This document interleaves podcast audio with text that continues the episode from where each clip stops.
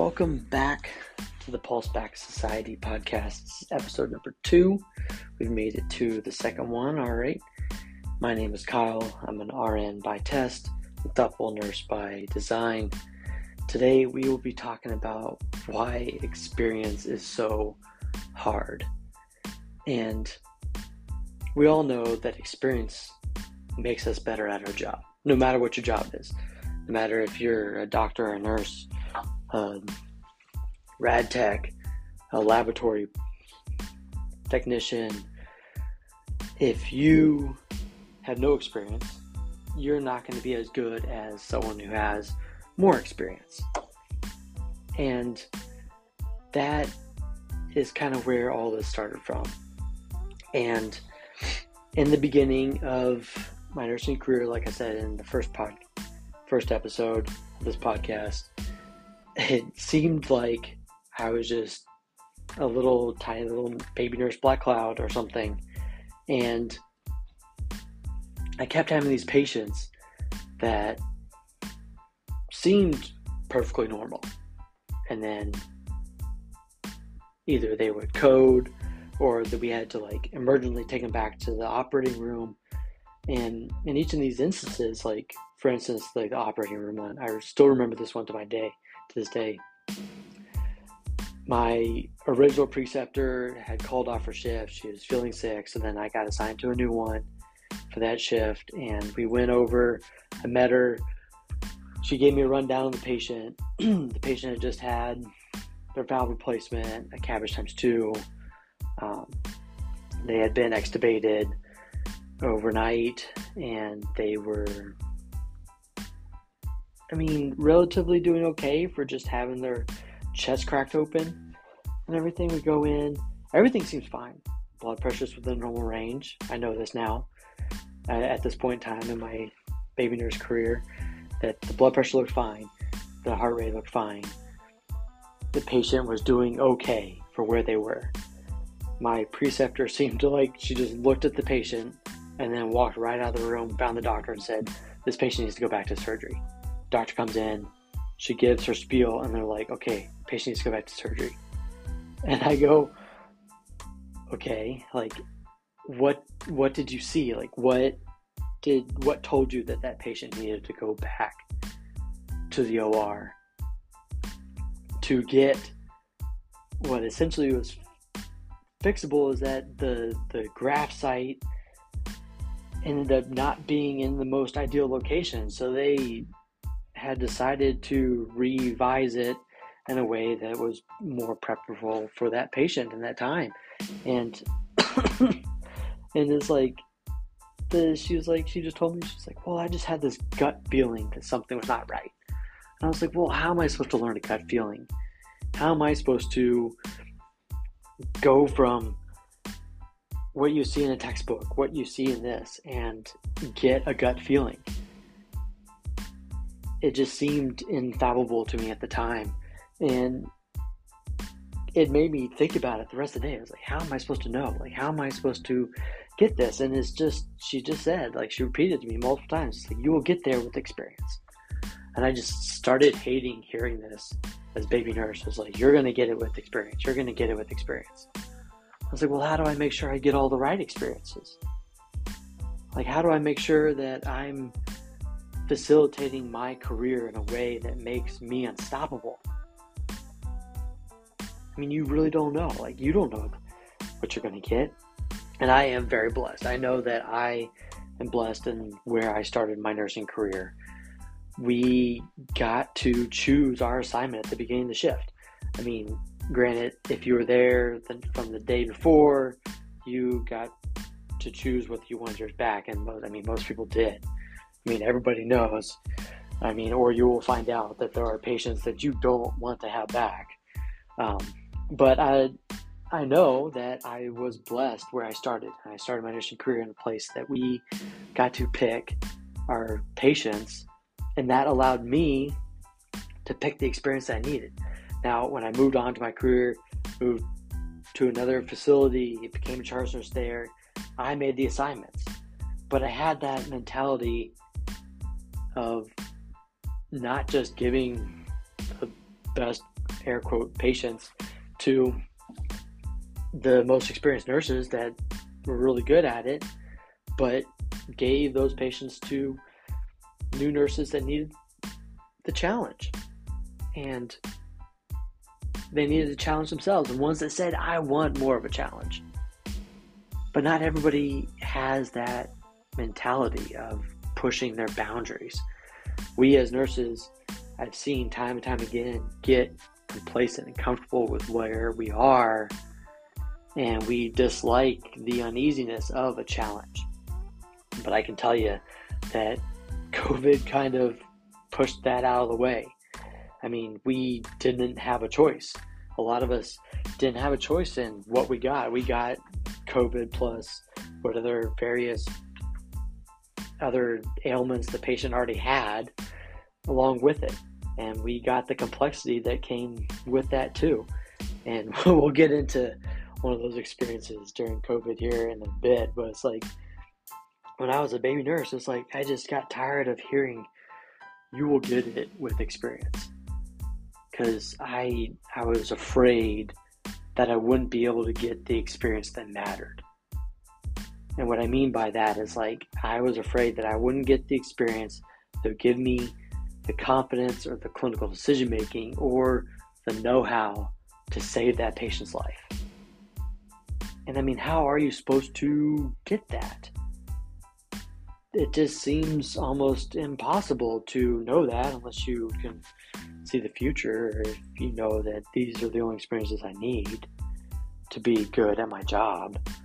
Um, but I mean, really, if you're nursing, you're nursing in the hospital, you're nursing at the bedside, you're taking care of patients, it's not always going to be the same thing. We know this. Like, we get floated to other units, we get floated, um, patients get floated to our unit because they ran out of beds. They needed a bed to put this patient in to get the care they needed. And we may not be comfortable with that disease process. But when we set ourselves up to be unstoppable, we can cultivate our experience and our know how and be adaptable to be the superhero and unstoppable nurse that that patient needs when they need us. And like I said, this podcast is all about when that patient's heart stops, we are unstoppable. And we, as the PulseBack Society community, are the nurses that have this glutton for punishment of always being the ones that are good at doing this, or maybe you're the nurse who wants to be good at this and be that one that just seems to walk in to the code room and everyone's like, okay, we got this now. And that's really where I wanted to be, and that's the experiences that I wanted to gain to get there.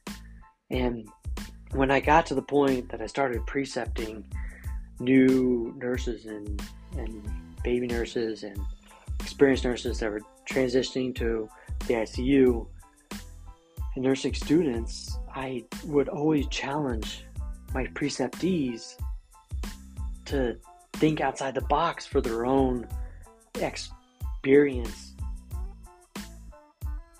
like cultivation like you need to be prepared for anything because that is what we do as a nurse. We are prepared for anything that's thrown at us for that 12, 8 hours or whatever your shift may be, day or night, 365. For as long as we are at the bedside, we are unstoppable when our patients need us to be. So, how do you overcome not having any of that experience? So, like I said, like we're gonna get into some of these fun experiences that I've I've had through throughout my career, and one of those, like I said, that came during COVID was I got floated to a unit that was taking care of just COVID patients because that's how we segmented it out. Like, let's not put COVID patients everywhere. Let's just put them on all one side of the hospital, and the, the COVID germs won't get anywhere else because that's how we knew it worked at the time. So, the other part of what we knew is that we were just going to put the patient in the room. Our fancy pumps were going to be outside. There's going to be 10 feet of MRI tubing to go from our pump outside the room to our patient inside there, and then we can see them through that tiny window and say, "Hey, are you doing okay?" and and hope that they are. And like I've said before, my my nursing career has been plagued by I feel like too many of these patients who have um, PEA and these complex code decompensation events. And the first thing I thought of when I got to this and I got my assignment, they told me, you do not go into the room unless the patient is dying. I was like, okay, how do you want me to know that? Do you have a monitor that tells me when my patient dies? Do you have a monitor that tells me that my patient just PEA arrested? No. Okay, so you want me to just look through my window, see a patient who looks COVID dying anyways, to know if they are dying dying or just COVID dying. Okay, thumbs up. All right, that's that's what we're gonna do. All right, here we go. And it just made me think that entire shift. I was like, how do I even know if this patient PEA arrests? Like, how do I know because my monitor's not to tell me. My monitor's to tell me that they have a rhythm. Their pulse ox sucks anyways. It's already like in the 80s. Like, do I have to wait for it to go into the 70s? Do I have to wait for it to kind of like not have that waveform anymore if it had a good one to begin with? Like, how am I going to know that this is happening? And basically, it was just it was it was a new fear of mine because of just my past experiences with PEA and my experience with knowing that the monitor is not going to tell me that my patient's heart isn't pumping anymore. so it was like, how am I supposed to know that happens? And I, I just figured, you know, it's like the one of the top three um, ways that a patient's going to PA rest on you. One of those top three is hypoxia or some type of obstructive lung problem that causes the heart to over overload, can't pump out, so the pump loses its pumping power. And so then you still have your electrical conduction that goes through and then nothing's pumping out. How am I supposed to know this for this patient? I just knew that if the patient was going to arrest, it was going to be a PEA. So I just was on my toes, but I left so stressed out and so like my nerve endings were just just so tired by the end of those 12 hours, those three days I did in a row, floating to that unit, and and it just made me know that I needed to constantly adapt to be that unstoppable force. I was lucky it didn't happen, but having these discussions with my colleagues sitting there is like, how are we supposed to know? And turn to find out it's like that happened, you know, it happened because that it just was going to happen. It wasn't like it's not going to happen. I mean, COVID was so new. COVID was so misunderstood in the beginning that, I mean, it was just bound to happen. And I mean, statistically saying 30 ish percent of patients who arrest, it's going to be a PEA arrest. Another 30 to 40 percent is going to be asystole and the other ones are the ones that you do on TV that you get to shock and you get to do all the fun things that Grey's Anatomy showed you. Um, they're really cool. Say clear and press a button and then deliver a shock and do all those fun things. But those didn't happen and they didn't happen for long because those are the ones that we get to bring back and we get to save majority of the time. Like PEA, I mean, asystole, we know it's like it is. I mean, that's that's happening like there's no rhythm, there's no pump, there's nothing happening. So it's like, how do you save the PEA patient? Because those are the ones that we can save. And we'll get into this in later episodes because PEA is such a big soapbox for me. You're going to hear a lot of these if you follow this episode. That, I mean, PEA patients, 8% of them leave the hospital. But in hospital arrest, 60% are PEA arrest crazy. Like I didn't even know that that was a thing until I started researching this thing, and I was like, "This is seems impossible, and this is why this is always happening to me because I always happen to be in the sixty percent. I don't get to do any of the fun codes. Come on, let me do some of the fun codes and everything." And and I and I've digressed, but these these experiences and how I try to teach my preceptees is that you get your little experience. You get the knowledge that you have, maybe no experience at all. But if you just mentally put yourself in these situations, you prepare yourself for the clinical decision making that you need to make during these critical moments, you can make yourself better without that experience. Maybe you can take that one experience and make it 10 experiences. You can cultivate the thought processes and the experiences that you need to be unstoppable for when your patient's heart stops. And nothing will end up being scary or be fearful. You'll become what you're seeking to be. And this is where I need to do my little plug. The PulseBack Society newsletter for just $2 a month. You get monthly case studies to do this exact thing I'm talking about.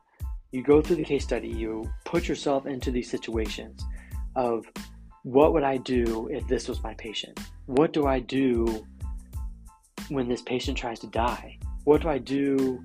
How do I lead the people around me? How do I delegate the staff around me for these situations? If I'm a charge nurse, if I'm the preceptor, if I'm all these different things, you get the time to cultivate that experience outside of those stressful situations so that you can be better in those situations and then multiply on top of that. I mean, this is a snowball effect. As the experience rolls, you're going to collect more. But if you just add in these mental experiences through these case studies and you go through the process, that snowball grows even bigger even before you've gotten more experience. And then that next experience, and it keeps getting bigger and bigger and bigger, and you become that unstoppable avalanche of snowfall to protect your patient. And I mean, where I started my nursing career was in Iowa, and we always joked that the best time to have a cardiac arrest when you're an outside um, patient was when you're shoveling snow because you came in self-cooled. You you protected neurologic function. You got to you got to wake up after 48 hours after we went through our entire protocol and be perfectly fine because you did half of our job for us. Thank you so much to all of the patients that took care of in Iowa. Unfortunately, I don't do that now. Here I'm in Texas, and I don't imagine that being superheated during the summer and cardiac arresting does anything for your neurologic function. Um, case studies and research to be determined on that one. But again, the, the digressions keep coming. But that is what we are doing here in the PulseBack Society is cultivating your own critical thinking, clinical decision making, and experiences so that you can become unstoppable. And that is what we're going to have fun doing. And we have come to the end of another episode. If you like this, follow us. Second episode still on Spotify. We haven't made any changes yet. Hopefully, one of these days, I can figure out how to add some sweet tune to this. We can have all the glorious music. If you have any suggestions, let me know. I'm planning on making episodes that are tied in with like playlists so that maybe you can listen to it through your night shift to keep you awake so that you don't fall asleep and miss your patient PEA arresting. Just kidding. Didn't happen. Yes, it did, but not to me. Okay, it happened to a coworker. Um, we were a very awesome unit. We had monitors everywhere. We all watched everyone's patients. You know, at night, it can be crazy. It seems like every patient tries to die at night because the sun's not there. There's one bright light above them. They think that's the one they got to go into. But we we did save the patient for the time being, but it didn't um, end well for the patient. I don't think I don't remember them leaving the unit, but they did stay alive for I think ten or fifteen more days after that. But they had a lot going on. So, anyways. again, I said we're going to try to add in the music and try to add in some fun to these episodes. If you have any playlists you want, you have genres that you like to do, let me know. Thank you again.